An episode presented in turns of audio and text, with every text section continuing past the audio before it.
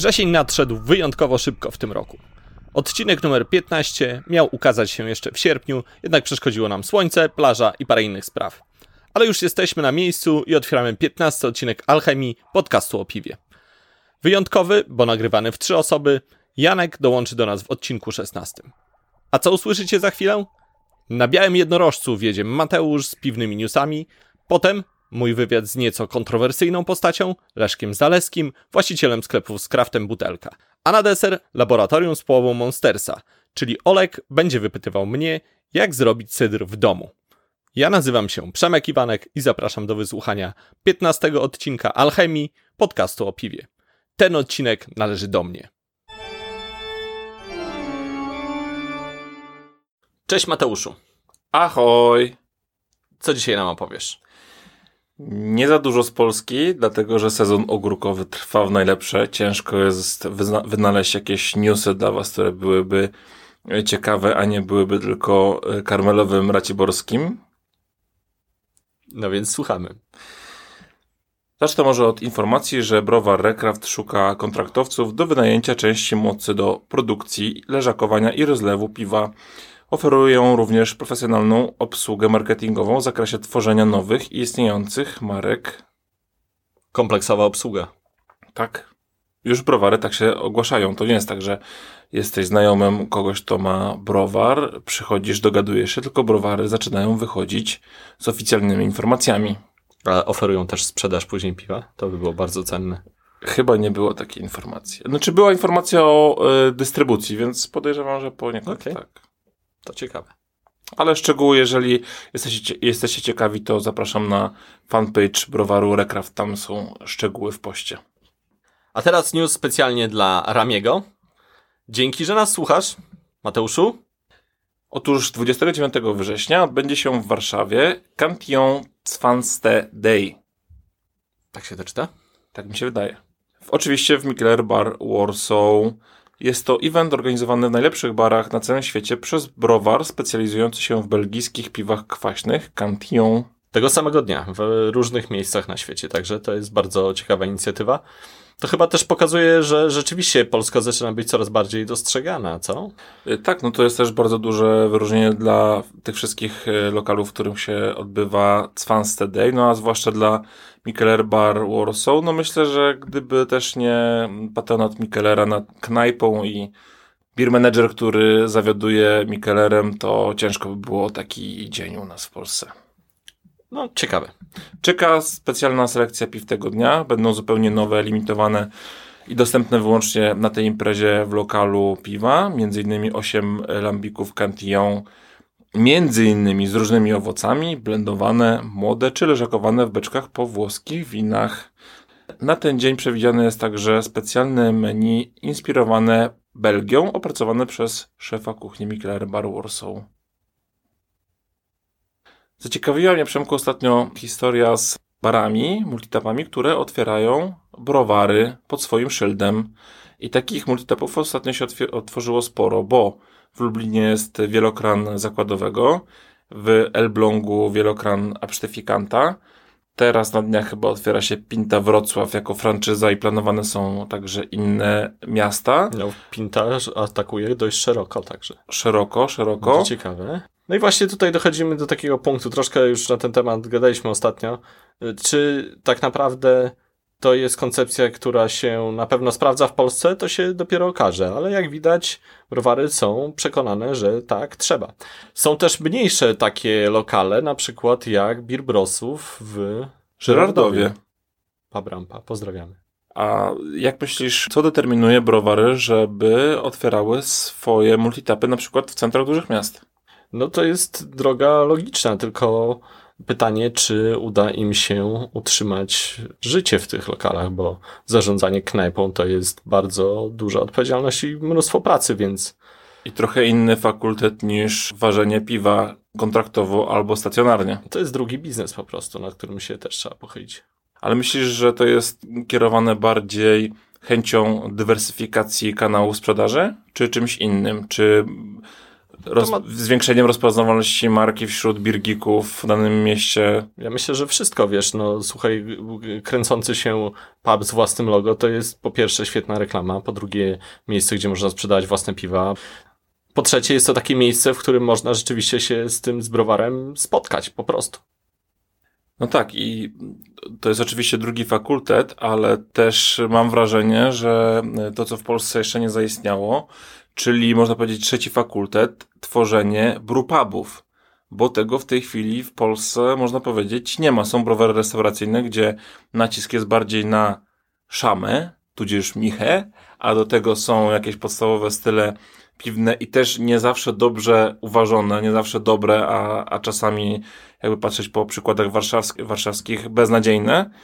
I, I chyba brupaby są też ciekawą, ciekawym kierunkiem, natomiast też trudnym, bo nie dość, że musisz otworzyć knajpę, to jeszcze musisz otworzyć kuchnię.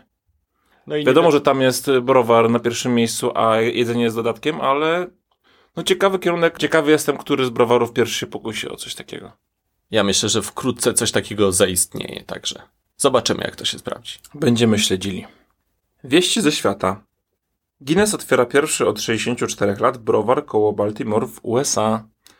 Nowy obiekt w Maryland będzie położony na terenie byłej rozlewni Ginu, Seagrams. Nieruchomość jest już używana do rozlewania i starzenia rumu Captain Morgan przez światowy konglomerat alkoholowy Diageo, który jest właścicielem Guinnessa. Inwestycja będzie kosztowała 80 milionów dolarów, a oprócz samego browaru na miejscu stworzą taproom, restauracje, w których oczekują ruchu turystycznego na poziomie 300 tysięcy osób rocznie. No i właśnie w Stanach takie taproomy, gdzie przychodzi mnóstwo osób, właściwie przyjeżdża, to się dobrze sprawdza.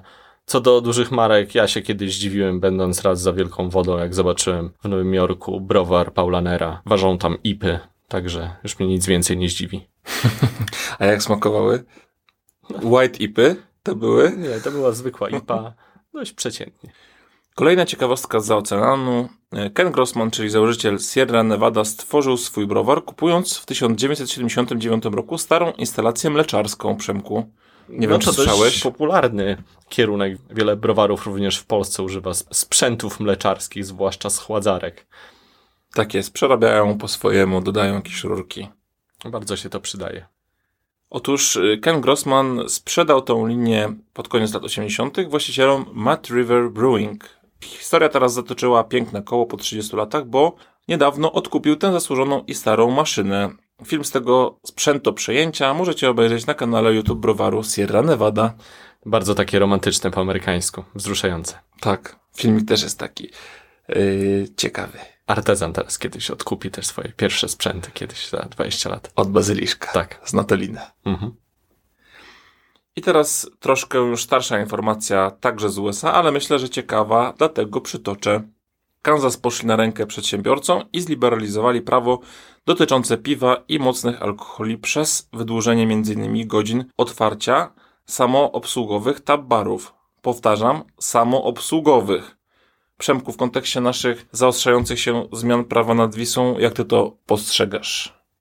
Jeszcze nie słyszałem o takich rzeczach. Niestety w Polsce wydaje mi się, że w tym momencie jest to nielegalne. No tak, no bo nie masz jak sprawdzić e, wieku. Zastanawiam się, w jaki sposób to robią właśnie w Kansas. Czy prawo już całkowicie dopuściło wolną sprzedaż alkoholu, czy w jaki Oj, nie sposób sądzę. weryfikują? Nie sądzę, myślę, że pewnie jakąś to trzeba weryfikować. Może trzeba dowód zeskanować albo... Możliwe. Tylko, że w Stanach chyba nie mają dowodów. Czasami są takie karty, które umożliwiają ci spożywanie alkoholów. Albo prawo jazdy. Prawo jazdy jest bardzo ważne. Do tego nowe prawo zezwala także barom, tawernom i restauracjom na podawanie alkoholu już od godziny 6 rano, zamiast jak to wcześniej było od godziny 9. Przemku, napiłby się takiej ipki o 6 rano? Ja się cieszę, że w Polsce mogę się napić e, o 6 rano i nikt mi tego nie zakazuje. Póki co. Nie podpowiadajmy niektórym. Ale kupić już nie kupisz o 6. Już nie kupię wcale? Nie, wcale nie, w niektórych miejscach. O, Zależy od gminy. no właśnie, pójdę i sobie kupię kiedyś o 6 wypiję piwo. A ja z tobą. Dobra. A teraz o pubach. W weekend 18-19 sierpnia odbyły się czwarte urodziny Multikulti w Krakowie. Kratbir Muranów rusza z Cornerstone, czyli taką pintą miesiąca, tylko że z browaru Stone. Co miesiąc w Muranowie będziecie mogli spróbować specjalnego piwa ze Stone. Stone to duży browar. duży. Otworzyli się parę lat temu w Berlinie. Podobno mają bardzo ładny lokal, ale nie widziałem go. Też nie widziałem. Różne są opinie odnośnie tego piwa z Berlina. Pamiętam, że na początku bardzo narzekali. Nie wiem, jak jest teraz z jakością. Może już, Pewnie zależy, które. Niektóre były bardzo fajne, na przykład też. może już się nauczyli. Nawet te pierwsze niektóre były fajne, także nie wszystkie były takie złe. Konkursy. Przypominamy browarom rzemieślniczym, że przed nami dwa duże konkursy piw rzemieślniczych w Polsce. We Wrocławiu 15-16 października odbędzie się konkurs Good Beer współorganizowany przez Rafała Kowalczyka z Jabir Łoki. W tym roku obrodzi Międzynarodowe Towarzystwo Sędziów Piwa. Można już zgłaszać piwa do tego konkursu na goodcontest.pl przez C. A podczas poznańskich targów piwnych na początku listopada odbędzie się konkurs piw rzemieślniczych Kraft Roku 2018. Tak zwany KPR. tak zwany KPR. Kategorie konkursowe są dostępne na stronie craftroku.pl. Tutaj craft przez K. Piwo domowe. Cieszyński Międzynarodowy Konkurs Piw Domowych 31 sierpnia i 1 września. 14 i 15 września odbędzie się w Bydgoszczy Festiwal Birgoszcz, a między 21 a 22 września One More Beer Festival w Krakowie. Przemku, czy ty jesteś w jakiś sposób zaangażowany w ruch na rzecz wyzwolenia krasnali ogrodowych? Nie, nie jestem. A chciał, myślałeś kiedyś o tym, chciałbyś? Tak, myślałem o tym, codziennie o tym myślę, ale jeszcze się nie zdecydowałem. Bo gdybyś chciał, to 22 września wszyscy fani krasnali będą mieli nie lada gratkę podczas Dwarfs Fest 2018 i to jest druga edycja tej imprezy we Wrocławiu. Druga już w tym roku nawet. W tym roku nawet odbędzie się na terenie browaru Profesja, stąd właśnie te krasnale z etykiet.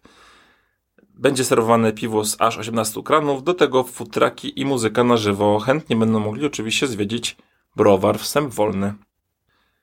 Poznaliśmy także ostateczną datę 9 Warszawskiego Festiwalu Piwa, który odbędzie się pomiędzy 25 a 27 października na warszawskiej Legii.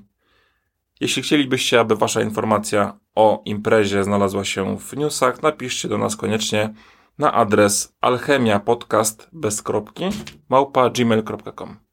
Super, dziękuję Ci bardzo, Mateuszu. Powinniśmy powiedzieć o jeszcze jednej drobnej cydrowej sprawie, którą wspólnie organizujemy, czyli Pomona 2019. Wracamy z naszym konkursem cydrowym. Oczywiście będzie kategoria cydr wytrawny, ale również tutaj mamy dla Was niespodziankę. Będzie druga kategoria, którą możecie wymyślić sami. Oczywiście Tak. cydrowa kategoria. I wejdźcie koniecznie na fanpage konkurs cydrów domowych Pomona, bo tam właśnie jest zawieszona ankieta, którą do końca września możecie wypełniać. Zgłaszajcie swoje propozycje na style, a my spośród tego wybierzemy najciekawsze i będzie to jako druga kategoria konkursowa w maju 2019 roku. Możecie sobie wybrać kategorię, w której wygracie później, także A sezon jabłek już w pełni. tak, w tym roku wszystko przyspieszyło, nie wiem czy wiesz. Tak. Nawet bociany już odlatują do ciepłych krajów. No bo za gorąco im tu trochę, tam jest chłodniej widocznie. Dziękuję, to o tyle informacji ode mnie, Przemku. Dziękuję Ci, Mateuszu. Przejdźmy zatem do wywiadu z Leszkiem Zaleskim, właścicielem sklepów z kraftem Butelka ze Stęszewa pod Poznaniem. Porozmawiamy co nieco o prowadzeniu sklepu, o relacjach z browarami i o tym, czy sieci nie próbują troszkę grać na konflikt między browarami a małymi sklepami. Posłuchajcie.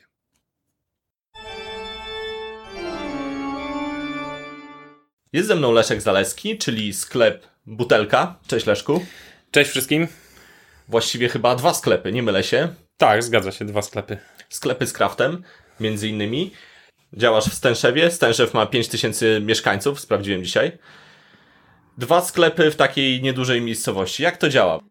Zacznę od tego, że te sklepy od, w tej miejscowości jako dwa działają od e, niecałego roku. Wcześniej był jeden, drugi był na plewiskach, trochę w innym miejscu pod Poznaniem. E, natomiast tamten się nie udał.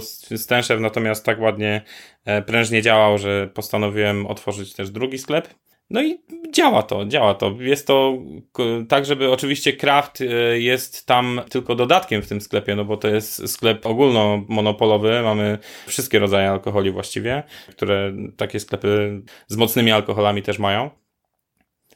No i ten kraft jest tam dodatkiem i tak naprawdę od samego początku my tego kraftu tam nie mieliśmy. Tam zaczęło się od jednej, y, dwóch półek bodajże, E, I to tak rozwijaliśmy z czasem, z czasem jak e, jednocześnie uczyliśmy też ludzi tak naprawdę picia tego kraftu, przechodzenia z piw koncernowych na regionalne, bo to była przecież cała długa droga. No ale do tej pory jakoś sobie poradziliśmy. W tej chwili tych kraftów mamy naprawdę duży wybór. No i w tej chwili klientów mamy już nie tylko ze Stęszewa, ale też z całych okolic, bo wszyscy, którzy jeździli do tej pory do Poznania, tam z południa Wielkopolski, czy tam z okolic Poznania, z południowych okolic Poznania, no to teraz zatrzymują, jeżdżą do nas albo zatrzymują się po prostu u nas.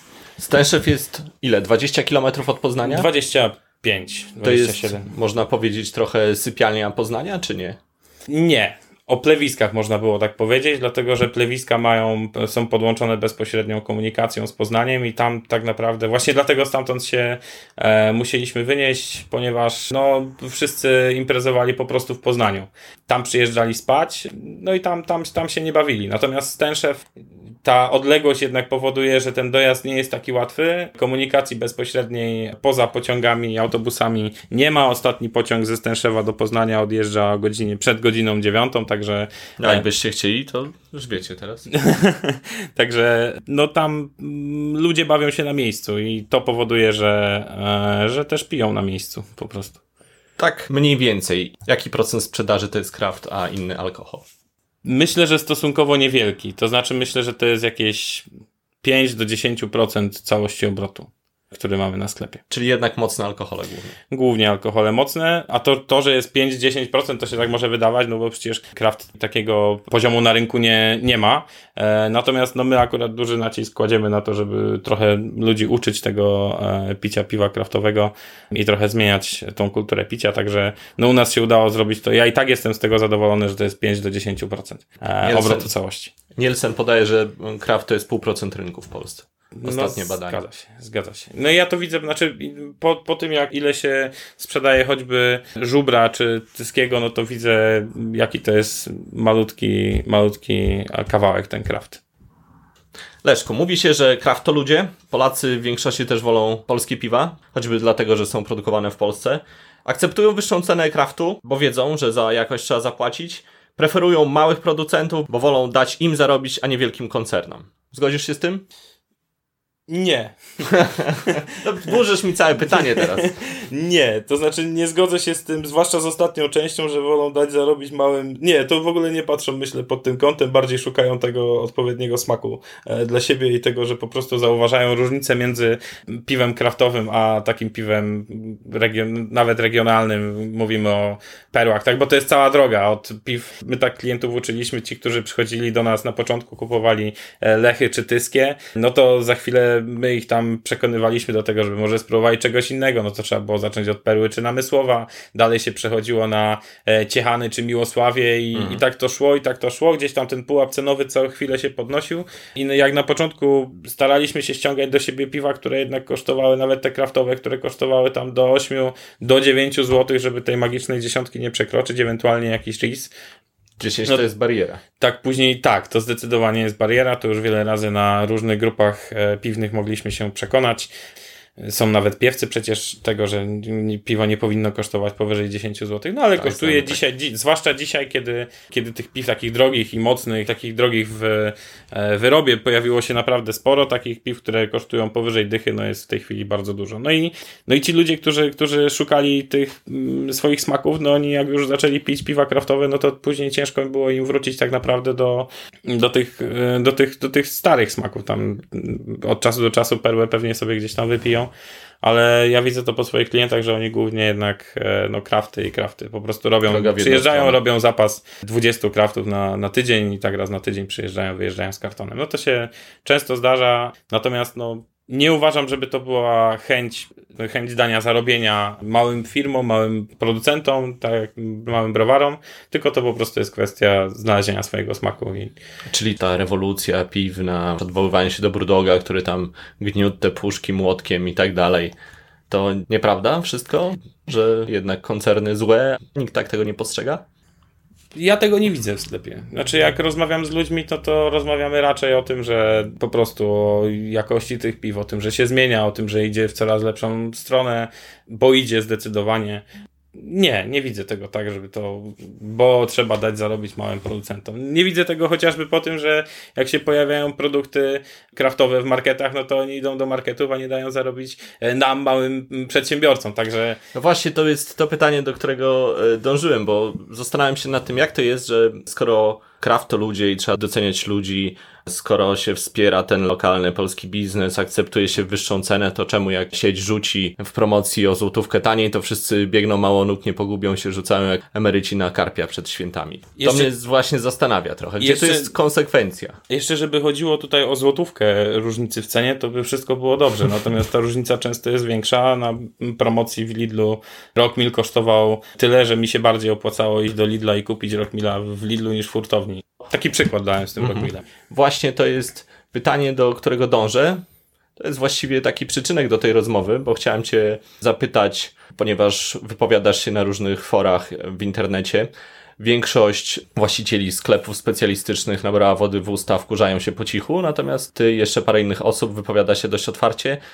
Powiedz, jak to jest, że browar sprzedaje to samo piwo do sieci taniej, niż sprzedaje je tobie. No właśnie rzecz w tym, że mm, jak ile razy rozmawiałem z browarami na ten temat, to oni wszyscy twierdzą, że warunki e, są takie same, e, że sieć dostaje towar w tej samej cenie, co, co dostają co dostaje ten towar hurt, natomiast oni nie mają wpływu na cenę ich produktów w danej sieci. No, to jest, znaczy to jest takie tłumaczenie, w które ja do końca nie wierzę, dlatego że sieć musiałaby ten towar tak naprawdę sprzedawać na marży zerowej, na marży, nie wiem, no nie wiem w jakiej cenie, ile sobie hurty, jako, jakie sobie marże hurty ustalają, natomiast no nie wierzę, żeby to było na tak wysokim poziomie, żeby taniej mi było kupić w Lidlu niż, niż w hurtowni jednej, czy drugiej, czy trzeciej tak naprawdę.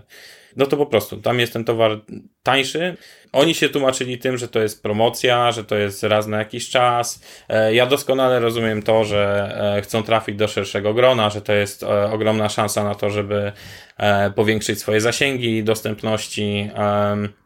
Ja to wszystko rozumiem, natomiast fajnie by było, gdyby to było rozgrywane na warunkach takich, że jak klient później do mnie wraca, przychodzi mi do sklepu i mówi, że wiesz co, kupiłem, kupiłem ostatnio takiego fajnego, taki zupełnie klient e, nie kraftowy, tylko taki, który po prostu ten, byłem w sklepie, widziałem tam piwa kraftowe, były w Lidlu, z żoną byłem na zakupach, to sobie kupiłem, 7,99 słuchaj, kosztował taki fajny, taki fajny ten, masz go u siebie? Tak, ile kosztuje? No 9,50, ale jak, no czemu tak drogo? Ja mówię, no tam była promocja. No tak, tak, ale skoro tam była promocja, to znaczy to piwo pewnie tam tyle jest warte i no właśnie rzecz w tym, że mm, tu nie chodzi o, o to, że ktoś postrzega, że my nie wiadomo jakie marże sobie na tym produkcie narzucamy, chociaż no nie ukrywajmy, no piwa kraftowe to są piwa nadal niszowe, a niszowe produkty no to są produktami marżowymi po prostu i tak jak na przypadku mojego sklepu na Krupniku, na Jacku Danielsie musi się mieć bardzo niską marżę, żeby tego klienta przyciągnąć ceną, tak? Żeby być konkurencyjny cenowo z,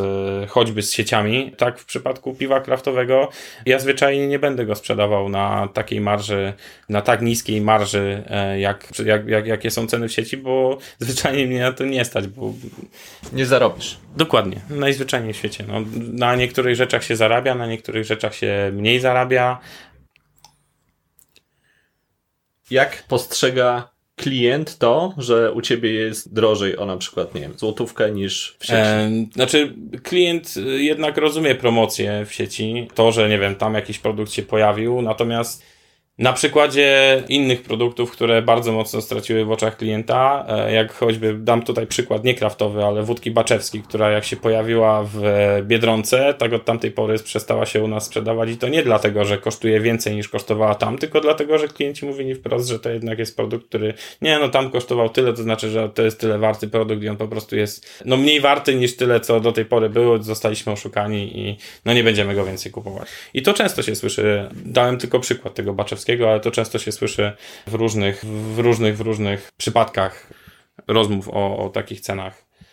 Rozmawiamy raczej o zjawisku. Nie chciałbym, żeby browar Rockmill się jakoś poczuł specjalnie wywołany do tego tematu. Pozdrawiam Was serdecznie, chłopaki. Rozmawiamy wyłącznie o zjawisku. Oczywiście, ja dałem O sieciach handlowych, jasne. Ja dałem taki przykład, no mogę tutaj przytoczyć jeszcze inny przykład. No kiedyś rozmawiałem z chłopakami z e, Brokreacji, z Jurkiem Gibadło. On też mi mówił, że sprzedaje do e, sieci w tych, na tych samych warunkach, e, na jakich sprzedaje do hurtu. No to to ja mam taki apel, chłopaki. Zróbcie tak, żeby trochę więcej sobie na tym piwie zarobić i skoro sieć sprzedaje to tak, na takiej niskiej marży, to po prostu sprzedawajcie trochę drożej niż do hurtu. No, najzwyczajniej w świecie oni ja wiem, że to jest takie gdybanie i to jest takie, tak, tak sobie, takie, takie, takie strzelanie, natomiast zdaję sobie też z tego sprawę. Sam kiedyś pracowałem jako przedstawiciel do spraw kluczowych klientów i tam negocjacje jakieś prowadziłem, natomiast skoro mi się bardziej opłaca kupić w markecie, chociaż nie mogę oczywiście tego zrobić, żeby to później sprzedać dalej, ale skoro mi się bardziej opłaca kupić w markecie niż w hurcie, no to jest coś nie tak. Chodzi mi o to, tak. czy przypadkiem nie jest tak, że sieci wchodząc troszkę kinem między ten tradycyjny handel tak zwany, czyli hurtownie i sklepy, a pomiędzy browary, czy trochę nie zaczynają rozgrywać, wiesz? Bo sieci też prowadzą swoją politykę i czy tutaj troszeczkę się nie napsują relacje, no bo nie mówię akurat o tobie, natomiast spotkałem się z takimi wypowiedziami i to nie jedną. Ludzi, którzy mają sklepy, nie powiedzą tego oficjalnie, ale mówią, ja tego browaru już więcej nie wezmę, bo sprzedał taniej. Ja też mam, ja też mam parę browarów takich, których e, do siebie nie biorę. Między innymi jednym z powodów jest właśnie taka polityka cenowa i no tutaj najlepszym przykładem jest browar Cieszyn, który po swoim porterze jubileuszowym leciał z większości sklepów specjalistycznych po akcji z porterem Natomiast no to akurat był taki wyjątek z tym porterem, z tym Tesco, wtedy to była taka głośna sprawa. Później zaczęło się dopiero robić tak naprawdę po tym, jak browary rzemieślnicze zaczęły wchodzić do sieci typu Lidl, no to tam się zaczęło dopiero robić głośno, bo i z, no różne tam były browary. Na niektóre można było przymknąć oko, bo nie są aż tak dobre i znaczące, no natomiast e, o niektórych zrobiło się głośno choćby z tego powodu, że no właśnie, ta jakość do tej pory wszyscy płacili za tą jakość dużo więcej. No tutaj ten sam produkt kosztował sporo mniej, bo ta oszczędność była jednak e, naprawdę spora. No i później ten klient wraca i musi znowu ten produkt kupować sporo drożej w sklepie specjalistycznym i kręci nosem, no bo skoro kupował taniej, no to czemu teraz ma kupować drożej? To widocznie ktoś tam jednak no właśnie, na tym jest, mocno przycina. Nie? Kto jest tym złym? No mi tego nie powiedzą, że ja, natomiast no pewnie trochę tak, to, pewnie trochę tak wychodzimy, nie? Że, mhm. że to, to u nas jest ta, ten największy narzut, to my najbardziej na tym zarabiamy, no ale z drugiej strony mamy w tym koszty, e, już nie mówię o takich standardowych kosztach prowadzenia działalności, które oczywiście wszyscy ponoszą. Natomiast my jako sklepy specjalistyczne musimy sobie radzić na przykład, e, musimy sobie radzić sami zupełnie z e, przeterminowanymi piwami, tym ile ich zostaje. Oczywiście jest to jakiś tam nasza wina, tak, bo nie wiem, bo źle sobie rozłożyliśmy zamówienia, bo za dużo zamówiliśmy względem potrzeb klienta, bo powinniśmy znać swojego klienta, ile on czego kupi, ale tego się wszystkiego nie da przewidzieć, zwłaszcza jak wchodzą nowe browary, my chcemy tą nową ofertę pokazać klientowi, browary się nie wiem, nie przyjmą, idzie ta sprzedaż gorzej, dużo z takich, takich piw zostaje, no i to wszystko idzie tak naprawdę w straty, więc ta marża na piwach rzemieślniczych to nie jest tylko takie nasze widzimisię, bo to są niszowe produkty i sobie po prostu taką wysoką marżę narzucamy, ale to wynika z, z tym, jakie my też koszty w związku z tym ponosimy. No, najzwyczajniej w świecie to, że trzeba mieć pracownika. Ja na przykład mam pracowników w sklepie, których dobierałem pod kątem chęci nauki, jak, jak się nie znali na krafcie, albo w ogóle samej wiedzy na temat kraftu i u mnie każdy pracownik potrafi dobrze doradzić klientowi, jak przyjdzie, będzie chciał wybrać piwo. To się w sklepach, w takich marketach no nie zdarzy, no bo tam każdy idzie i może sobie wziąć z półki to co, to, co stoi na półce. No a tu jednak i ma doradztwo i my dbamy o to, żeby te produkty jakoś były i zimne w lodówkach, czy dobrze wyeksponowane, czy dobrze, dobrze poukładane, tak żeby łatwo było sobie mm, jakiś browar, czy jakieś konkretne piwo na półce znaleźć. To nie jest tak, że my sobie tak, o, narzucamy i po prostu tyle zarabiamy, tyle prywaciarze teraz zarabiają na tych, na tych, na tych Znaczy, wydaje mi się dość jasne, że, że sieci zawsze będą miały niższe koszty, wielkie firmy zawsze mają niższe koszty niż bo to się rozkłada niż... niż dla ciebie jest to jasne, ale to nie dla każdego jest jasne i to często słychać właśnie na tych grupach piwnych, o których wspominaliśmy wcześniej, że no, że to, to, to my tyle przycinamy i to tak naprawdę nasza wina jest, nie? że te okay. krafty tyle kosztują. No dobrze, tylko powiedz mi, co będzie, jeśli piwo będzie wyłącznie w sieciach, a znikną sklepy specjalistyczne, gdyby tak się stało? Ja już sam nie chciałem tego tematu poruszać, bo to jest. Zaraz by było, że tutaj. Co, co, to, co, to, co to by było z tym kraftem, gdyby nie my, właściciele sklepów specjalistycznych Słuchaj, i w ogóle sklepy specjalistyczne? Powiedział Grzegorz Zwierzyna, zaczął temat z docentem dawno temu. Ja poruszałem też ten temat z Pawłem z Piwomaniaka, także to nie jest pierwszy raz. Chciałem poznać Twoją opinię. No to jest prosta sprawa. No, w marketach możemy i kupić piwo, które się gdzieś tam pojawi e, na promocji, albo takie, które jest w stałej ofercie na BP, że można podejść i, i sobie w każdej chwili wziąć, bo, bo te piwa no, są dostępne po prostu. Natomiast no, wszystkie takie piwa, które są, nie są w stałej ofercie, na których chyba w tej chwili ten wyścig trochę polega, żeby te, no czy triple IPA, czy e, jakieś risy z wysokim Belgię i beczkowe, nie wiadomo jakie, no tego w marketach nigdy nie będzie. No to, to jest, to są piwa, które docelowo trafiają do sklepów specjalistycznych i no gdyby nie to, że my tak naprawdę nauczyliśmy tego klienta pić to piwo kraftowe. Ja tutaj mogę nieskromnie, ale śmiało powiedzieć, że no cały, znaczy w Stęszewie to zrobiliśmy ogromną robotę, jeśli Lokalna chodzi o... parpa cię e... słucha, wiesz. No wiem, wiem. Zdaję sobie z tego sprawę. I pozdrawiam przy okazji. Natomiast no, no tak jest niestety i e, znaczy to nawet dobrze, że mnie słucha, dlatego że w tej chwili e, większe, znaczy dużo osób wybiera sobie piwa kraftowe po trzy zamiast e, dziennie zamiast e, siedmiu czy ośmiu no żuberków czy perełek. Mówię, że masz zasługi dla zmniejszania alkoholizmu, więc parpa tak, ci tak. da nagrodę. E, tak, to się jeszcze okaże. Natomiast, no, co by było, gdyby sklepy zniknęły? No, musieliby sobie przede wszystkim poradzić z e, ogromną ilością piw, które będą, znaczy, które wypuszczają. No e, właśnie, kto wtedy będzie miał problem? No, Dążysz do tego, że browary. No oczywiście, że browary będą miały do, problem. Dążę z... do tego, że uważam, że zdrową by była sytuacja, gdyby w jakiś sposób rozwiązać ten problem, bo wydaje mi się, że jakiś problem powstaje, wiesz, i wiele sklepów nie chce o tym mówić. Browary koniecznie chcą sprzedać swój towar i czasami idą na takie zgniłe kompromisy, jak sprzedaż do sieci, niekoniecznie za tą cenę, za którą by chciały. Tylko wydaje mi się, że to jest pewnego rodzaju problem. Tutaj będą jakieś Ależ oczywiście, ależ oczywiście, że to, to jest problem, no bo mm, no my czujemy się trochę oszukani, od, biorąc pod uwagę to, na jakich warunkach my kupujemy te krafty, a na jakich oni, oni je sprzedają bardzo zawsze sobie ceniłem chociażby indywidualne podejście. Ja wiem, że to nie rozwiązuje problemu całościowego, natomiast e, no, od czegoś trzeba zacząć. Jeśli browar chciałby e, indywidualnie pomóc, to znaczy, że już chce pomóc, tak? Że widzi ten problem i że e, jest w jakiś sposób skłonny, gotowy do tego, żeby, e, żeby w jakiś sposób e, sobie z tym problemem poradzić. Natomiast e, właściwie za każdym razem się odbijałem od e, jakiejś, nie wiem, indywidualnej prośby o to, że skoro tam macie taką promkę, to zróbmy ją u mnie. Ja nie mam jakoś specjalnie dużo tych butelek, nie wiem. Mówię, zróbmy tą cenę taką, jaka jest tam, ale chciałbym, żebyście mi w jakiś sposób, nie wiem, pomogli z tym. Albo zamiast ceny, która jest tam, jak nie macie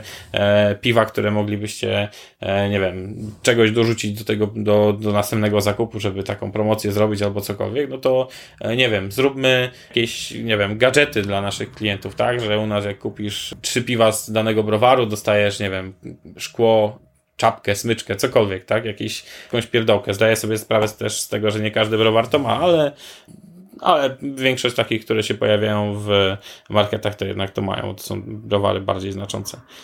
No i za każdym razem się odbijałem. No nie ma, nie ma, nie ma, nie ma. Na fest zgłoś się na festiwalu, odbierzesz sobie za pół roku Browary, mam wrażenie, nie widzą tego problemu. Trochę się od nas odwracają, co jest e, smutne. Tam rozmawiałem z e, chłopakami na takiej małej naszej nieformalnej grupie prywaciarzy i oni też zwrócili Aha, uwagę, że są powinienem... takie tajne grupki. Formuje się coś na razie, ale to jeszcze to jest wszystko, to jest wszystko w planach. E, chłopacy też zwracali mi uwagę na to, że no że powinienem powiedzieć o tym, co by było, gdyby nie my, co by te browary zrobiły. No, faktycznie, nie poradziłyby sobie, tak myślę. Czymś, co powoduje, że te browary się liczą, bo tak naprawdę do, dobre piwa to jest jedno, ale to, że browary robią nowości, to, że robią e, mocne piwa typowe dla geeków, no to jednak mocno się rozchodzi po tych grupach piwnych. Opinia o tych browarach stale rośnie, e, pojawiają się lepsze oceny na, na stronach do oceniania na Antapcie czy na Raidbirze. No i prestiż danego browaru jednak rośnie. No, Brokreacja zawsze broni się na przykład tym, że co prawda ich piwa fajnie, faktycznie z tej podstawowej serii są dostępne na stacji BP. Powiem też, że dużo taniej niż, znaczy taniej niż, e, niż to, co, co u nas było zawsze, bo ta marża tam jest naprawdę na niskim poziomie na stacji BP. Ale oni się na przykład bronią tym, że seria Heavy na przykład nigdy nie będzie na stacjach BP i że to będzie tylko dla sklepów specjalistycznych. No, ale ja tak naprawdę, jakbym miał sklep z samym craftem, to na samej serii Heavy to bym się zwyczajnie nie utrzymał. Po prostu by to było niemożliwe. No to chodzi o stworzenie warunków takich, żeby zwłaszcza sklepy specjalistyczne, które tak naprawdę zbudowały całą tą otoczkę picia craftu, e, bo to e, przecież od sklepów się zaczęło, mm, sklepy i tapy głównie, no teraz częściowo czasem faktycznie czujemy się, czujemy się trochę oszukani i zostawieni na lodzie z tym, co mamy, no bo te warunki nie są zwyczajnie uczciwe. Ja może już zamknę ten temat, żebyśmy już dalej tego nie ciągnęli, bo temat jest trudny i będę musiał pogadać teraz z którymś z browarów. Natomiast polecam spojrzenie na rynek wina, bo ten rynek już od pewnego czasu sobie musi radzić z problemem sieci i tam zostało dość klarownie i drastycznie to rozwiązane. Jak ktoś jest zainteresowany, to niech sobie, niech się dowie. Ja e... mogę powiedzieć, jak jest u mnie z winem. No to powiedz. Ja zwyczajnie nie mam wina, które występuje w sieciach. Jak tylko zaczynam rozmowę z jakimś producentem, na wstępie od razu mówię, pokaż mi w katalogu, które wina występują w sieciach, które nie występują w sieciach i od tego zaczynamy handel. No właśnie i tak to wygląda w winie. No dobrze, zostawmy już ten temat troszkę inaczej. Jak twoim zdaniem będzie wyglądał rynek piwa przyszłości? No moim zdaniem będzie wyglądał w taki sposób, że wiele się nie zmieni. To znaczy, trochę będzie rosła sprzedaż kraftu, ale ta sprzedaż kraftu nie będzie jakoś bardzo znacząca e, procentowo. Dużo nas, wiele lat nas czeka, zanim dogonimy tak naprawdę zachód pod kątem e, świadomości tego, co się pije i jak się pije i ile się tego powinno pić najzwyczajniej w świecie widzę po swoich klientach, tak jak wcześniej wspominałem, większość to są, to są klienci, którzy kupują piwa koncernowe z kompanii czy z żywca i to są ludzie, którzy przychodzą właściwie codziennie, po parę, po paręnaście, codziennie, autentycznie codziennie. I takich ludzi jest bardzo dużo. Natomiast jak ktoś przychodzi po krafty, no to przychodzi raz na e, tydzień po karton. Jak przychodzi sobie na przykład raz, mam, mam wielu takich klientów, którzy, bo zwłaszcza ci, którzy przyjeżdżają, to przychodzą, robią większe zapasy i po prostu jadą do domu.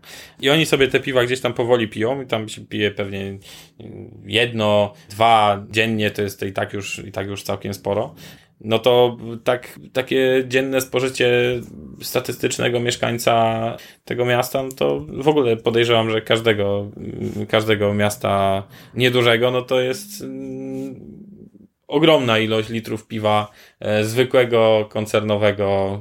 Już nie będę wspominał tam o markach oczywiście, ale takiego jednego z tańszych, nie? Heavy userzy. Tak, tak.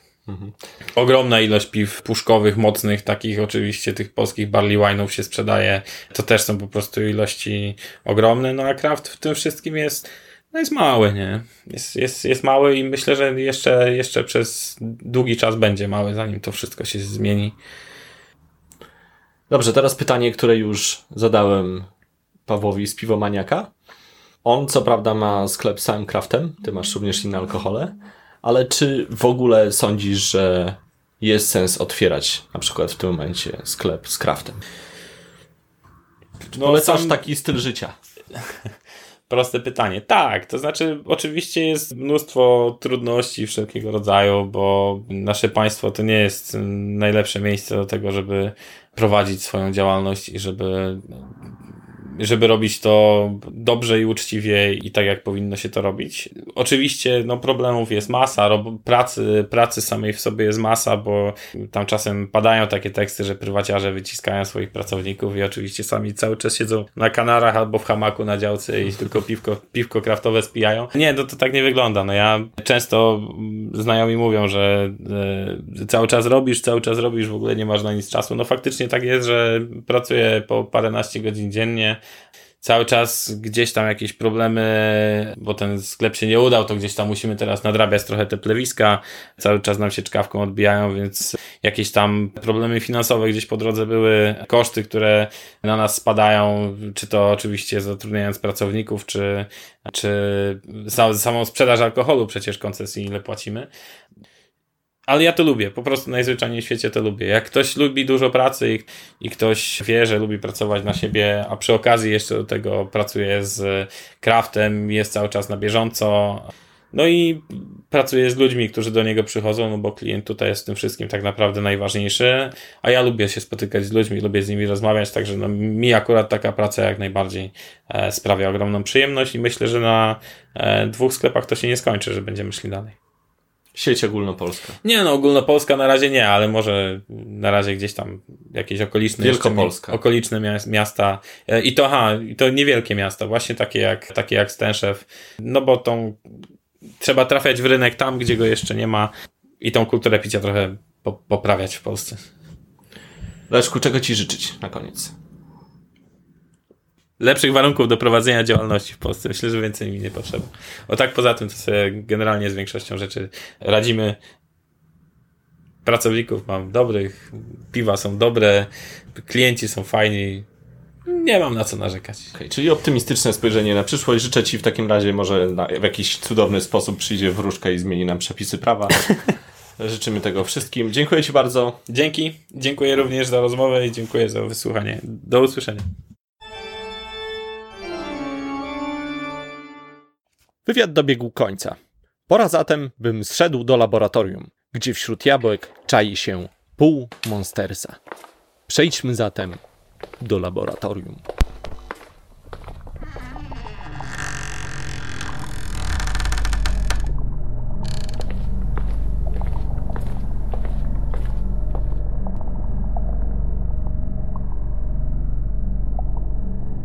Siemanko, z tej strony wasze monstersy, a raczej połowa monstersów.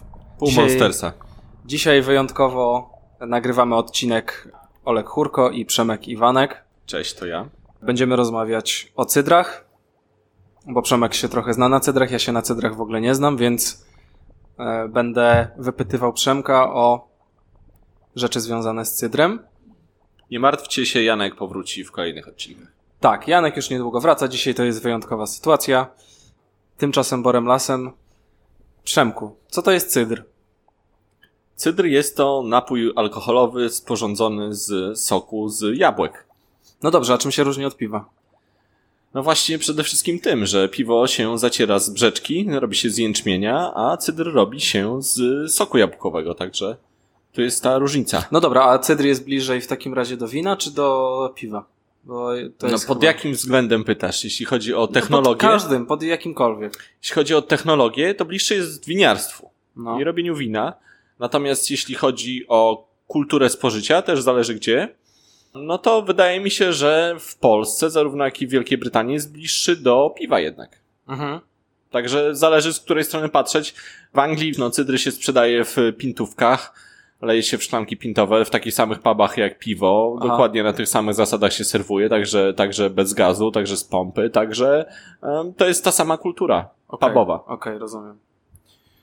No dobra, ale nie o tym, nie o tym, bo dzisiaj chcemy porozmawiać, no to ma być podcast o piwowarstwie domowym albo o wytwarzaniu trunków domowo, przynajmniej nasza część laboratorium, więc porozmawiajmy może o tym, jak się taki cydr przyrządza w domu, jak się go przygotowuje.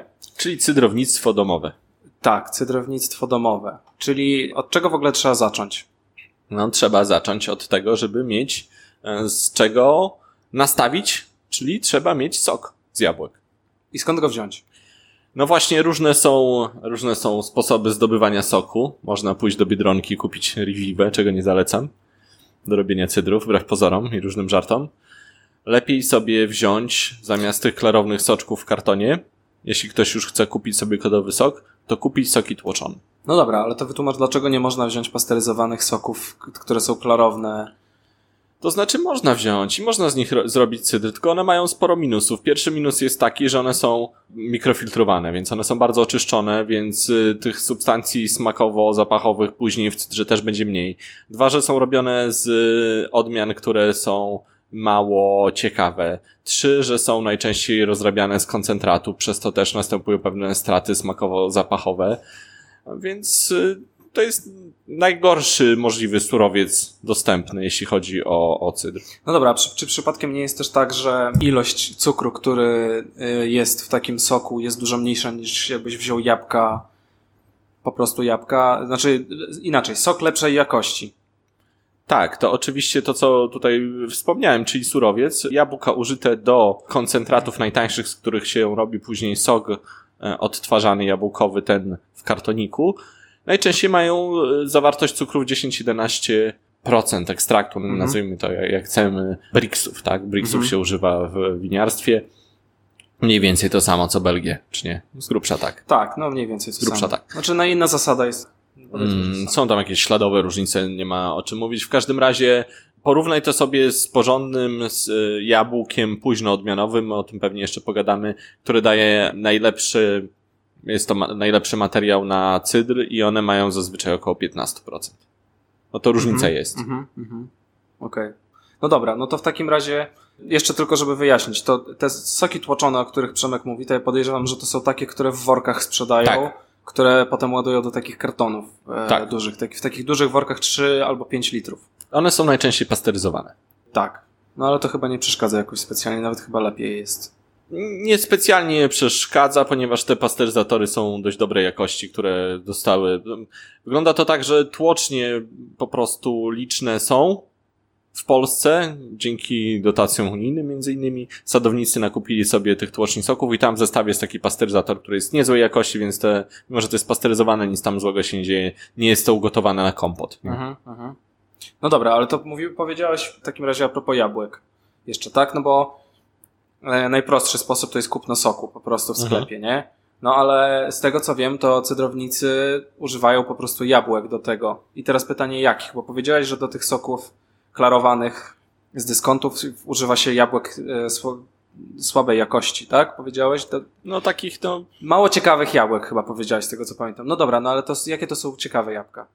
No ciekawe to są te jabłka wszystkie, które nie są e, konsumpcyjne. Wiesz, no w takiej systematyce, powiedzmy, towaroznawczej, jabłka dzieli się na kilka kategorii. Są jabłka konsumpcyjne, są jabłka przemysłowe.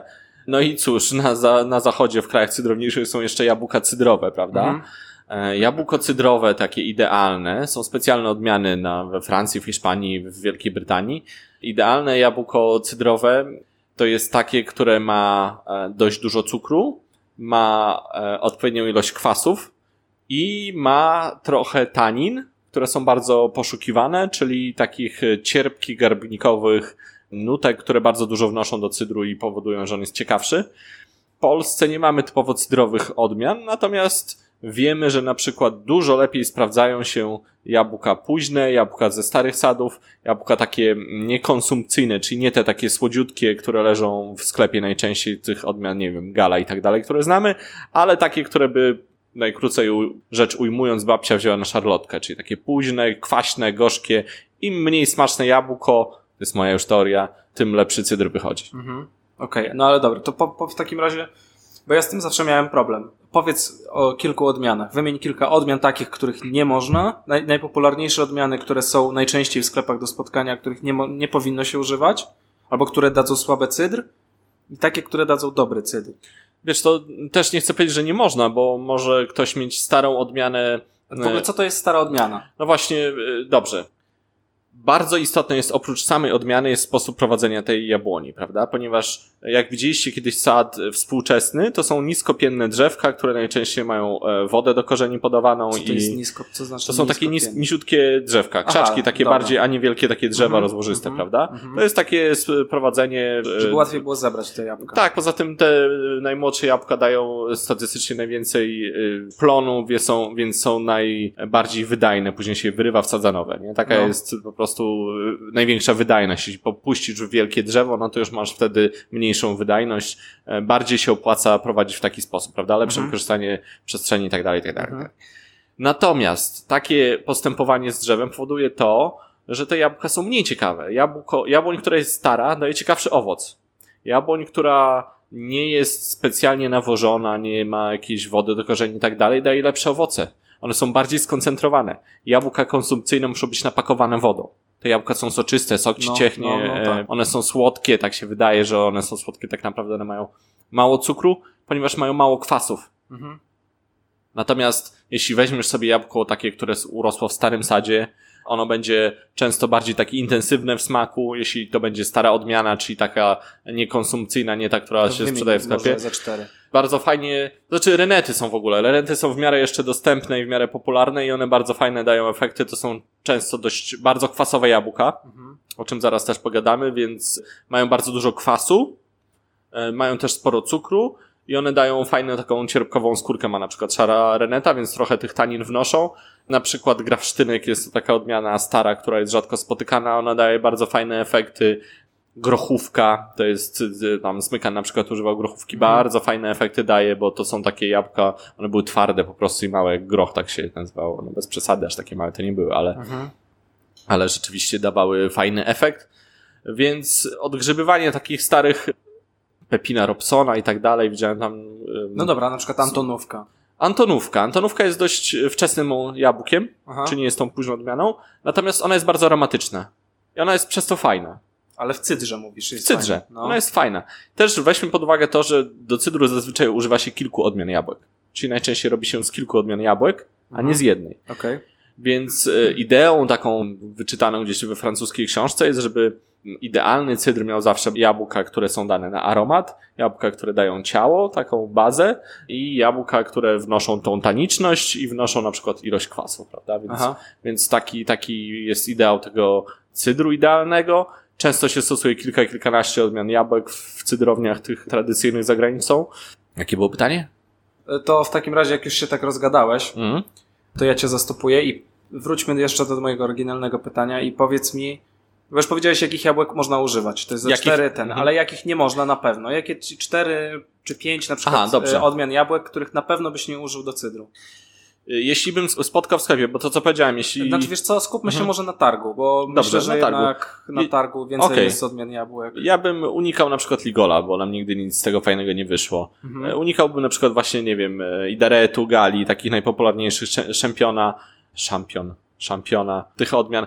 Chociaż to nie jest powiedziane, że nie można ich użyć w części na przykład. Mhm. Tylko Jako częściowo się. Okej. uzupełniać mogą spełnić, natomiast nie brałbym jako podstawowe jabłko, bo wyjdzie cydr e, z racji tej, że jest mało cukru i mało aromatu, wyjdzie taki troszkę nijaki. Mhm. Wodnisty. Wodnisty, nijaki, jasny i, i nie będzie, to jest, to nie będzie to, czego się spodziewacie. Mhm. Mm, Można ich użyć częściowo, natomiast jeśli była, byłby na przykład to idaret, który z drzewa, które ma 20 lat i które rośnie sobie samo, a nie jest właśnie z tego, z takiej, wiesz, przemysłowej zbiorów, to on może być fajnym jabłkiem. Ja nie mówię, że nie. Mhm. Także odmiana ma znaczenie, ale ma też znaczenie, jak jest prowadzony ten sad. Nie? No dobra, no ale wiadomo, że większość ludzi jednak nie ma za bardzo, mam wrażenie, To, co, dostępu to, do co kupisz do na targu, to drzew. będzie, wiesz, prowadzone przemysłowo. Okej, czyli nawet jeżeli szarą renetę kupię na targu, to też ona nie, nie, Nie, musi być... re- renta będzie spoko. Bo ja widzę, bo właściwie jedyne z e, tych odmian, o których ty mówiłeś, to szarą renetę widuję czasami na jakichś bazarkach, targach i tak dalej. Da się czasem trafić jeszcze różne jabłka, jeśli pojedziesz na, na, halach, na halach Banacha na przykład mieli bardzo No. fajne odmiany, wiesz? Okej. Także da się kupić e, jabłka w mniejszej ilości. Dalej są gdzieś, wiesz, trafiają się i papierówki. Nigdy nie robiłem z nich cydru, więc nie wiem, ale to jest też taka starsza odmiana. Jest tego cała, całe mnóstwo. Ja nie jestem pomologiem, pomonologiem. Jabłkologiem nie jesteś. Jabłkologiem nie jestem. Okej, Pomonologia jest taka nauka o jabłkach. Bardzo fajnie. Sadownictwie Ja bym chciał bardziej. studia zrobić z jabłek, naprawdę, to by było genialne. Pięć lat tylko o jabłkach. Może o Genialnie. cydrze. Był Instytut Cydru, wiesz, w Wielkiej Brytanii, Tak. ale zamknęli go z braku Dobrze, funduszy. e, koniec off-topu. Jedziemy dalej, bo się rozgadujesz oczywiście. Do tej pory, wiecie, do tej pory prowadził wywiady. To teraz jak z nim ktoś wywiad prowadzi, to musisz odbić sobie. Dobra, mamy już jabłka, tak? Już wiemy, jakich jabłek użyć. To teraz musimy z nich pozyskać sok, prawda? Tak. w jaki sposób to zrobić? Jakie są w ogóle metody używane? Znaczy, pierwsza, która mi się ciśnie na usta, którą widzę na grupach wszelkich poświęconych alkoholom, winom, nalewkom Mhm. i miodem pitnym. Tak. Pozdrawiam wszystkie grupy facebookowe na tym tematy. E, to e, sokowirówka. Ale z tego co pamiętam, to zawsze powtarzasz, że to nie jest e, dobra metoda. I teraz wyjaśnij dlaczego. To nie powiem, że to jest zła metoda, bo ona jest dość wydajna, bo może rzeczywiście wytworzyć sok z jabłek dość skutecznie. Natomiast mm, po pierwsze, ona bardzo mm, mocno nagrzewa i natlenia ten sok, co samo w sobie nie jest jeszcze najgorsze, natomiast daje też dużo tych farfocli, które później będzie, będą dawały bardzo dużo osadu. Poza tym ja sokowirówkę raz zarżnąłem robiąc sok, ciskając Mhm. sok z jabłek, ponieważ e, pracowała non-stop, a jeszcze lał się sok i zatarłem silnik. Pamiętajcie, jeśli będziecie wyciskać na sokowirówce, róbcie jej przerwy. W każdym razie i przez to będzie na przykład tłoczenie 20, nie wiem, 30 kg jabłek trwało w nieskończoność, więc też Mhm. weźcie to pod uwagę przez sokowirówkę zanim przepuścicie i będzie upierniczone wszystko w e, promieniu e, 3 metrów. Mhm. Tak to jest z sokowirówką. Natomiast no, jest to najprostszy sprzęt, który często dość w domach występuje, więc nie jest to taki najgorszy. No dobra, a na przykład wyciskarka wolnoobrotowa. No tak, no i ja akurat takiej nie mam w domu i nie używałem, ale e, wszyscy sobie bardzo chwalą, że to jest już lepsza Mhm. ja mam, rzecz. używam, tylko że Mhm. tam problem jest, znaczy nigdy jabłek nie, znaczy nie, robiłem sok z jabłek. Fajne jest to na pewno, że w stosunku do sokowirówki, to tutaj ta pulpa, która wychodzi jest sucha praktycznie. Mhm. Z sokowirówki zawsze trochę soku zostaje jednak, nie? Tu jest praktycznie sucha i ona sama wyłazi z drugiej strony. To jest dobre, bo możesz ją sobie zbierać, ale co dwie minuty trzeba robić przerwę. Można E, tym zwierzęta skarmić. można, można sobie nawet zrobić ten e, kompost. Nieważne. No dobra, i rozumiem, że nie na powietrza tak bardzo już ta wyciskarka wolnoobrotowa, prawda? No tak, tylko właśnie tutaj dochodzimy do pytania, czy warto na powietrze, czy nie. No to to jest, czy jest jakaś tam dla bardziej zaawansowanych. Dobrze, okej, okej, rozumiem. E, no dobra, no to jaka w takim razie jest metoda, która jest, naj, op, naj, jest optymalna? O, Idealną jest prasa oczywiście, o której wszyscy marzą. Prasa, tylko posiadając prasę do cydru, co można sobie sprawić nawet niedużym kosztem, mhm. bo są takie prasy, które kosztują na przykład, nie wiem, 500 zł, takie gotowe e, w, w firmach, które zajmują się sprzedażą tego typu rzeczy. Tam trzeba pamiętać jeszcze jednej rzeczy. Prasa nie wytłoczy całego jabłka, trzeba mieć wcześniej młynek, czyli rozdrabniacz. Mhm. I to jest prawdziwy problem, bo tam prasa spoko. Natomiast rozdrabniacz do jabłek się jawi prawdziwym problemem. Znaczy ja na YouTubie widziałem różne fajne wynalazki, jak na przykład podłączony rower, po prostu był bęben zrobiony z drewna, powbijane gwoździe czy tam wkręty powkręcane, to się kręciło i wrzucali jabłka do tego i po prostu one się mieliły w środku, nie? Nie wiem, chyba Czesław Dziełak coś takiego wrzucał. No proszę. Chodzi o to, żeby generalnie te jabłka rozmiażyć najbardziej jak się da, nawet na taką pulpę. Aha. I wtedy to może trafiać do kosza prasy i wtedy sobie prasa z tym pięknie radzi. Mhm. Idealnie uzyskujesz sok. Różne są patenty. Jak ktoś ma mocne dłonie, może spróbować z- ściskać ręką. Pamiętajcie, że najlepsze są jabłka dojrzałe, więc bierzcie te jak najdojrzalsze jabłka, o tym nie powiedzieliśmy. Mhm. Więc powinny być w miarę miękkie. Taki król Kazimierz jakby złapał jabłko, wiesz, pod, podkowy wyginął, tak?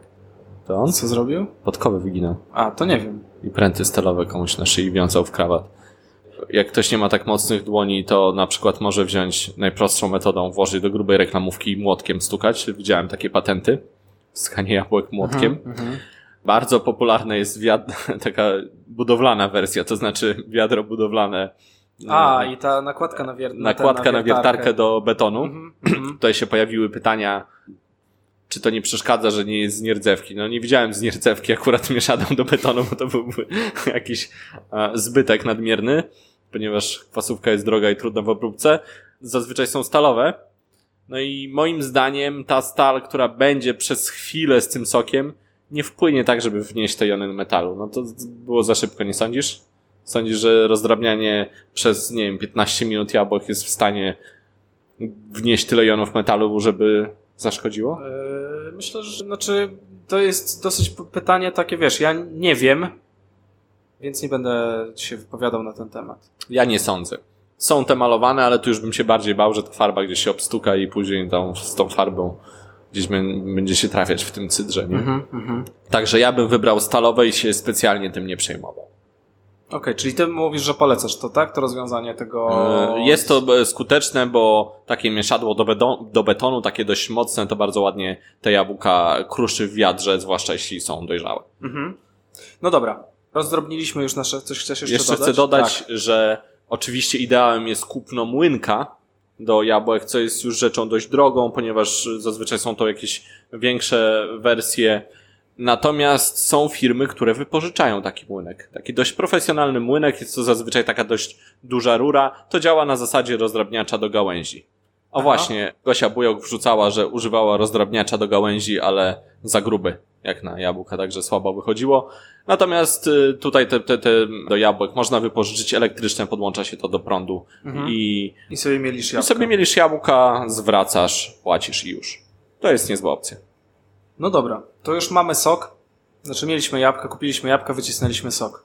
Co dalej? No dalej wypadałoby zacząć fermentację, Tak. prawda? E, Co do zbiorników, nie zapytałeś o to, ale powiem od razu, że ja myślę, że nie ma problemu, jeśli chodzi o zbiorniki do piłowarstwa, więc tutaj nie ma wielkiej filozofii. Oczywiście można używać szklanych balonów. Trochę trudniej jest z myciem ich później po fermentacji, bo to się osadza na tych ściankach w środku. Mm, Można do tej wstępnej fermentacji jak najbardziej tych plastikowych wiader używać. Nie mam z tym żadnego problemu. Zwłaszcza, że do winiarstwa, nie wiem czy wiecie, używa się na przykład czasami zbiorników plastikowych. Oczywiście przeznaczonych do spożywki, takich na przykład 100-200 litrów. Okej. Są takie używane. Więc y, trzeba by zacząć fermentację. No i tutaj mamy różne drogi. Czy na przykład nie warto by było zasiarkować? To jest pytanie numer jeden, które należy sobie postawić, ponieważ część ludzi uważa, ja się z tym zgadzam, że jeśli chcemy, żeby ruszyła nam fermentacja drożdżami szlachetnymi, to warto by było wybić to, co jest, ponieważ na skórkach jabłek jest bardzo dużo drobnoustrojów, także Mhm. drożdży dzikich. Mhm. Oczywiście można spróbować fermentację spontaniczną, Mhm. natomiast y, zostawiłbym to jako e, level dla bardziej zaawansowanych, ponieważ efekty mogą być bardzo rozmaite, niekoniecznie fajne. No dobra, okej. Czyli, a co to znaczy w ogóle siarkowanie? Siarkowanie jest to dodatek dwutlenku siarki, tak? SO2. Mm, No, tak. SO2 po prostu polega to na tym, że siarkuje się, w ogóle siarka jest bardzo skuteczna, jeśli chodzi o wybijanie drobnoustrojów z owoców i warzyw. Ona jest dość powszechnie stosowana w przemyśle spożywczym. E, Także na przykład, nie wiem, suszone owoce się siarkuje. Nie Mhm. wiem, czy wiesz, więc e, to jest bardzo taki konserwant dość znany od, od bardzo wielu lat. Plus jest taki, że on po 24 godzinach dość e, mocno wychodzi z, z tego nas z moszczu i wtedy możemy dodać drożdże. Oczywiście należy siarkować delikatnie, żeby nie przesadzić. Nie robimy tutaj wina opartego na siarce, gdzie trzeba było. Dlaczego właśnie wino siarkowe było nazywane siarką? Nie wiem, czy wiesz. Nie wiem. Ponieważ tam walono strasznie duże ilości siarki. Dlatego, że leciał tam bardzo kiepskiej jakości surowiec. Aha, aha, okej. Że tam na wpół zgniłe, zgniłe, wiesz, leciały te jabłka. No. Więc Trzeba to było mocno zasiarkować, Aha. żeby to, wiesz, się nie, Okej. to, to było do połowy sfermentowane już. No to dobrze. Mniej pracy dla drożdży. No dobra, ale w jaki sposób się siarkuje? Używa się, rozumiem, pirosiarczynu. Tak, rozrabia się, robi się Mhm. roztwór i się ją a rozmieszuje. Tak. Bo pirosiarczyn potasu, czy tam pirosiarczyn sodu, jaki tam kupicie, Mhm. W reakcji z, w środowisku kwaśnym po prostu rozkłada się do siarczanu potasu i dwutlenku siarki. Dokładnie tak, który ma dość takie właściwości, nie wiem, antyseptyczne można powiedzieć. No zabija po prostu Dokładnie mikroorganizmy. Dokładnie tak, więc później pamiętajcie po 24 godzinach, żeby nie zabić sobie szlachetnych drożdży, można zadawać drożdże i no, Dobrze. szlachetne. A gdzie w takim razie kupić szlachetne drożdże i co to znaczy, że są szlachetne? Drożdże szlachetne to są e, te, które nie są dzikie, prawda? Czyli to są po prostu zwykłe drożdże.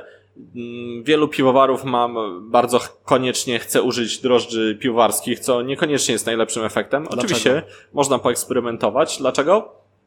bo one fajny dają profil w piwie, natomiast e, lepszy profil w cydrze dadzą drożdże do białego wina. I to jest sprawdzone, potwierdzone wielokrotnie. Czyli drożdże do białego wina. I bym szczepy. Zalecał. jakie byś zaproponował szczepy na początek ze dwa? Szczepy, sa, jeśli chodzi o, o, o szczep czy gatunek, Saccharomyces, prawda? Nie, Serwizję o szczepy pytam. Konkretne szczepy Konkretne- od konkretnych producentów. Konkretne szczepy od konkretnych producentów. Nie dajcie się naciągnąć na drożdże do cydru z marketów. Nigdy nie było, nie ma i nie, może ktoś wyizoluje jakieś, ale nie było specjalnie do tej pory stworzonych drożdży do cydru. Te wszystkie drożdże, które są nazywane do cydru, to są po prostu drożdże do wina jakieś anonimowe.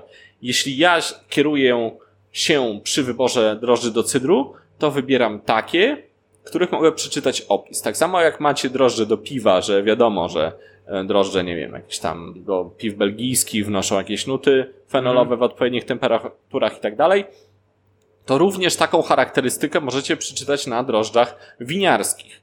Więc nie będę wam mówił konkretnych e, szczepów, natomiast polecam wam szukanie takich, które na przykład dadzą to, czego wam potrzeba. Czyli unikałbym na przykład siarki, to znaczy aromatów siarkowych już później, Mhm, prawda? mhm. No bo nie jest to specjalnie korzystne, dlatego niektórzy utrzymują, że te drożdże do win szampańskich nie są koniecznie wskazane. Natomiast do białego wina raczej takie, które na przykład zbudowałyby ciało. Mhm. Ponieważ cydr jest dość lekki w stosunku co do wina białego, prawda? Bo wina e, niejednokrotnie mają powyżej na przykład 11% Mhm. alkoholu, a w cydrze to raczej jest wyjątek. Więc generalnie używałbym takie, które zbudują trochę ciała. Mhm. I tutaj przechodzimy, możemy przejść do kolejnego punktu, czyli jak fermentować. No właśnie. Zalecam underpitching, czyli krótko mówiąc, im wolniej, im spokojniej będzie szła tam fermentacja w niższej temperaturze, im wolniej będą pracowały drożdże, im będzie ich mniej, tym wytworzy się ciekawszy profil. Czyli zaczynamy od dolnego, do, dolnego zakresu pracy drożdży, po prostu temperaturowego, bo podejrzewam, że drożdże winne tak też mają e, podany zakres swój Oczywiście pracy tak. temperaturowy, prawda? Oczywiście, że tak. Czy akurat zaczynać od samego dołu, czy im później troszeczkę obniżać, to nie jest specjalnie wskazane, natomiast wiesz, no, e, trzeba dobrać taką temperaturę, żeby one ruszyły. Prawda? Bo to jest jednak istotne, żeby ten, wiesz, ta pierwsza faza zawsze jest istotna, żeby one zdominowały to środowisko i Mhm. jechały, prawda? Mhm. Więc natomiast są takie pomysły, żeby dodawać ich troszkę mniej, no Mhm. i żeby trzymać to w niskiej temperaturze po to, żeby ta fermentacja szła sobie spokojnie. Mhm. Czyli najczęściej Okej. to jest kilkanaście stopni. Bo rozumiem, że to jest tak samo będzie jak w piwowarstwie, że po prostu nie naprodukują jakichś fuzli, aldehydu e, octowego i tak dalej, i tak dalej. Tak? Też poza tym uważa się, że wtedy uzyskuje się dużo ciekawszy profil. No bo na przykład nie jest estrami pewnie przykryte po prostu. Jest tak? przykryty estrami, ale na przykład niektóre drożdże wytworzą wtedy więcej ciekawych frakcji, na przykład glicerolu, niektóre tworzą trochę Mhm, więcej i, mhm. i on daje trochę ciała, więc ym, uważa się, że prowadzenie w niskiej temperaturze jest wskazane fermentacji. Czyli spokojne. Nie, nie żeby to przefermentowało, wiesz, w 3 dni i było po sprawie, nie w 20 stopniach, tylko żeby właśnie raczej na spokojnie. Mhm. Czyli jeszcze raz podsumowując drożdże do win białych. Tak. A dlaczego na przykład nie do czerwonych? No oczywiście można się bawić, no ale tak się przyjęło, że, że mm, ech, no to tak jakbyś zapytał, dlaczego do lagera nie dodawać belgijskich drożdży, prawda? No, no bo to nie są do tego do końca, nie? Wyjdzie ci inny profil, nie to, czego oczekujesz. Nie znam się aż tak bardzo na drożdżach do białych i do czerwonych win, żebym w to wchodził, wiesz. Mhm. Mhm. Mało robiłem win czerwonych, także Okej. nie chcę w to wchodzić. Po prostu tak się przyjęło i wszyscy używają tych do win białych, także Mhm. myślę, że są po prostu lepsze. No dobra, rozumiem. To jeszcze moja żona mi zaproponowała takie pytanie, żeby ci za zadać. Dobrze. Bo rozumiem, że wszystkie cydry rzemieślnicze i wszystkie cydry domowe mają, są, są wytrawne. I takie mają być, prawda? Tak by należało, żeby tak było, gdyż cydr ma mało, właściwie sok jabłkowy, ma bardzo mało cukrów resztkowych, w przeciwieństwie do brzeczki piwnej, Mhm. więc odfermentowuje prawie do zera, Mhm. a czasami zdarza się, że na minusie, jak są, jak jest wysoki ekstrakt, prawda, bo wtedy już ten rzekomy, prawda, się Tak, pojawia. alkohol po prostu zaburza. Alkohol odczyt. troszkę zaburza Tak. odczyt przy tych mocniejszych nastawach, więc cydr wytrawny taki powinien być z natury. Natomiast tutaj też jeszcze dodam, żeby czasami ludzie się bardzo zarażają, bo zrobili cydr i tuż po fermentacji próbują, on jest bardzo, bardzo kwaśny. Mhm. I tutaj bym powiedział, że warto, naprawdę warto zapomnieć o nim na parę miesięcy, najlepiej z pół roku. Mhm. Bo te smaki bardzo, bardzo mocno się układają, ta wysoka ostrość szybko dość schodzi. No dobra, ale to jeszcze wracając do mojego pytania, bo nie dokończyłem. Czy da się w domu zrobić cydr słodki albo półsłodki? Oczywiście można, pytanie po co? Żeby żonie smakowało chociażby. No Albo dobrze. Nie wiem, e, Nie wiem, czy ty byłeś na tym spotkaniu motu, kiedy przyniosłem swoje cydry z tego samego nastawu, które były te co wytra- pasteryzowałeś? wytrawne i słodkie, tak. I wszyscy powiedzieli, że ten wytrawny jest najlepszy. Możliwe, już nie pamiętam. Pamię- Byłem na tym spotkaniu. Pamiętam to, to, to, to co w garnku pasteryzowałeś i ci Też. postrzelały butelki. Też. tak? No też. to byłem, tak. Robiłem eksperymenty rozmaite. Ale tam były między innymi z ksylitolem, były z cukrem, więc różne robiłem takie rzeczy, tylko tak jak mówię, wszyscy jednoznacznie stwierdzili, że cydr wytrawny im najbardziej smakował, więc wtedy sobie zadałem pytanie, po jakiego grzyba ja mam kombinować ze słodzeniem tego cydru? Mhm. Oczywiście ksylitol, prawda? Jeśli Mhm. ktoś bardzo, bardzo chce, ksylitol podstawowa sprawa, niefermentowalny cukier, więc fajnie wychodzi. Laktozą, no nie wiem, nie próbowałem, a nie robiłem cydr z laktozą, natomiast uważam jednak, że ksylitol się troszkę lepiej sprawdza. Stevia nieszczególnie, no ale jak ktoś bardzo chce. Słodzików nie lubię, nie zalecam, jestem wielkim przeciwnikiem e, słodzików pod każdym względem, także nie będę do tego zachęcał. Mhm. Cukier. Czy można dosłodzić cukrem? Oczywiście, jeśli jesteście pewni, że fermentacja wam nie ruszy, to nasypcie cukru. Tylko, że mm, trzeba zapewnić jakoś, trzeba mieć tą pewność, prawda? Więc jak to zrobić? Już wspomniałeś, że ja pasteryzowałem kiedyś butelki.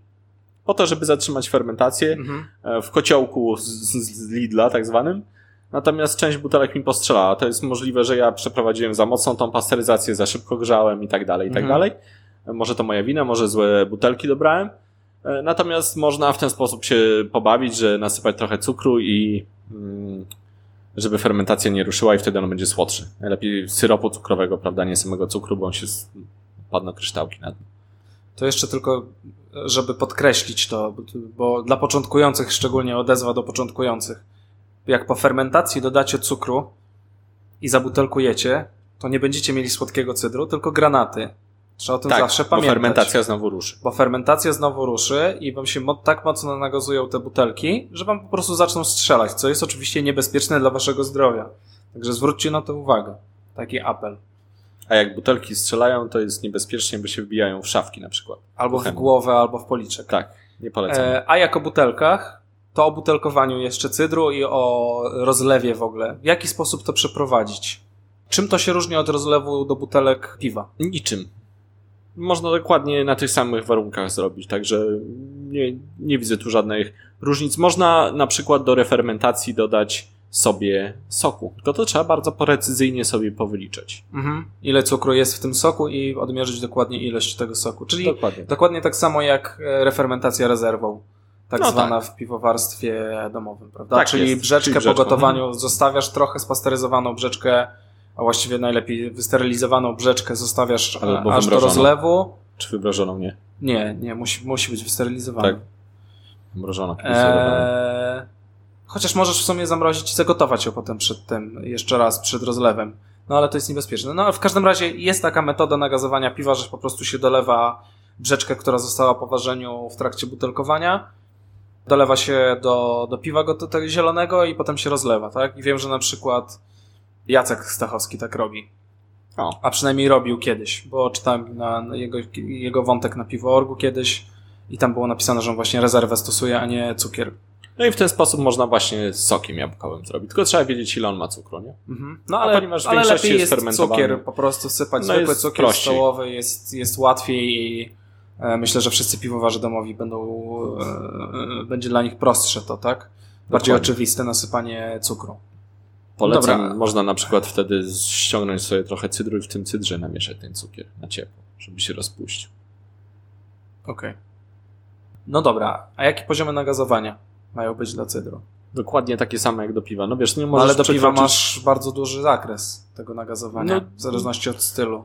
Słuchaj, Anglicy piją e, cydry, które są w ogóle nie nagazowane. Z pompy na przykład. no. No i mi to nie przeszkadza, ale jak ja mogę taki pić, ale niektórych to strasznie gryzie, że nie ma bąbelku, więc muszą sobie nagazować. Jaki stopień, taki jak chcą. No myślę, że nie ma, trzeba mm, trzymać się tych limitów maksymalnych, prawda, żeby nie strzelały butelki.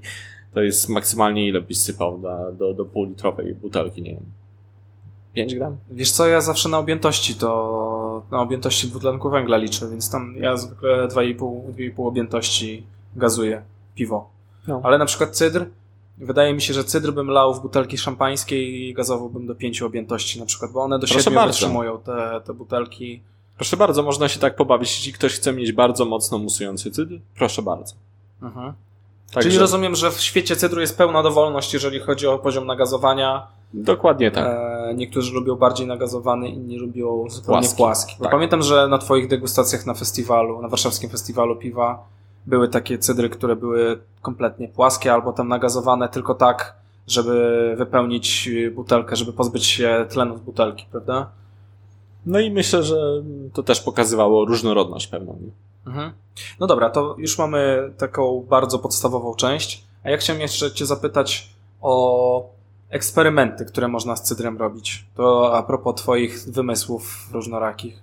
Tak, jestem y, notorycznie pytany o masło orzechowe w, w cydrze. No a i mówisz, mam nadzieję, zawsze od kogoś zgapiłeś ten pomysł, prawda?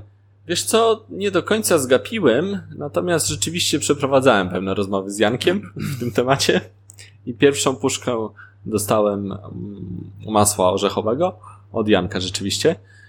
Natomiast e, masło orzechowe kiepsko się rozpuszcza, więc niekoniecznie, niekoniecznie polecam. Nie byłem do końca zadowolony z tych eksperymentów, aczkolwiek niektórzy byli bardzo szczęśliwi, jeśli dostali cydr z masłem orzechowym. Krótko mówiąc, sky is the limit. Co sobie wymyślicie, spróbujcie. Oczywiście na pewno bardzo dobrze się sprawdzają różnego rodzaju owoce. Dobrze, Jeśli ale to poczekaj, to zacznijmy w ogóle od tego, Mhm. jak można eksperymentować w domu. Jakie są w ogóle podstawowe rzeczy, na przykład, nie wiem, e, rozumiem, że najbardziej podstawowe takie eksperymenty to jest zmiana stosunku jabłek do siebie, prawda? Na Które przykład. wrzucasz. Na przykład. Albo zmiana drożdży, bo na przykład powiedziałem, że na drożdżach piwowarskich niekoniecznie, ale eksperymenty z drożdżami belgijskimi już dawały jakieś tam interesujące efekty. Aha, aha, okej. No dobra, czyli zmiana jabłek. A na przykład, nie wiem, czy często się sypie jakieś tam kostkę dębową, bo to jest pierwsze, co mi przychodzi do głowy, na przykład jeżeli masz mało taninowy, czy tam mało taniczny, Tanicznie. taniczny, mało taniczny, że mało taneczny cydr, jeżeli masz, to można te taniny też wprowadzić, wrzucając kostkę dębową, czy tam po prostu Doskonale, drewno, się, prawda? doskonale się sprawdza. Beczka pięknie pasuje do cydru, to jest ale cudowna beczka sprawa. francuska, jak rozumiem, a, nie amerykańska. Wszelka beczka. Naprawdę, Znaczy, jakbyś do, burbo, do beczki bourbonowej wlał cydr, to też by było taka, wiesz, A taki myślisz, waniliowy, słodki... No i co? Tak? Źle? No nie wiem. Jakoś tak mi to nie gra ze sobą. Wytrawny cydr taki, Musisz wiesz... porobić sobie eksperymenty. Nie, nie robię cydru. Słuchaj, no Hiszpanie wlewają do beczek e, po kasztanowcu. Znaczy nie po kasztanowcu, tylko z Z kasztanowca. kasztanowca, no. I kasztanowca. a co on wnosi, ten kasztanowiec? Niewiele, gdyż te beczki są zazwyczaj używane przez No wiesz, okej, 20 no lat, dobra, nie? ale no, coś tam ale- nosi troszeczkę. Okej. Okej. Czyli Ja można uważam, że można się- drewna. Bawi się czym, czym ktoś chce. I czy rozumiem, że chmielenie też jest Tak, to dopuszczalne. znaczy sosny bym i- beczek nie, nie stosował, ale... No dobra, no ja słyszałem kiedyś, że ktoś robił taki eksperyment, jakiś browar amerykański, że w beczce jedną klepkę zastąpił, w beczce dębowej zastąpił jedną klepkę drewnem eukaliptusa. I było niepijalne w ogóle piwo. Z jednej klepki, pod jednej klepki tylko, nie? Jestem w stanie w to uwierzyć. Eee, więc... Z, z eukaliptusa nie bierz się beczek. Nie, nie bierzcie. Znaczy, zwłaszcza, że sami byście, byście musieli je zrobić, no ale to nieważne. Okej. Mm, Krabiliby biedną koalę z eukaliptusa. Tak. No dobra, czyli po prostu można, znaczy mam wrażenie, że trochę jest mniej możliwości w cydrze, dlatego że to są, że masz surowiec tylko jeden. To znaczy, mm, powiem na czym polega problem. Problem jest taki, że większość eksperymentów będzie się robiło po fermentacji. Mhm. I to zalecam. Ale na Nie- czym, gdzie tu jest problem? Nie jest to jakiś problem, natomiast jakby wskazanie ścieżki, ponieważ w piwie często bardzo różne rzeczy dodaje się podczas mm, przed fermentacją, podczas ważenia na przykład, prawda? Natomiast tutaj nie masz procesu ważenia, nie masz procesu gotowania, nie masz kiedy wygotować tych składników na przykład. Aha. Mhm. Z tego nie masz, tu musisz coś wymyślić. Okej.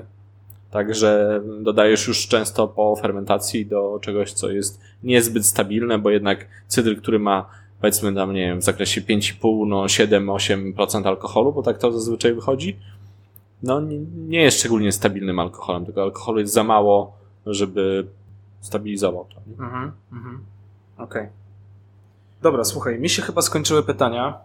Nie wiem, wiem o czym Tak nie powiedzieliśmy. No, Nie powiedzieliśmy o pektynach i o enzymie pektolitycznym, a o tym warto wspomnieć moim zdaniem.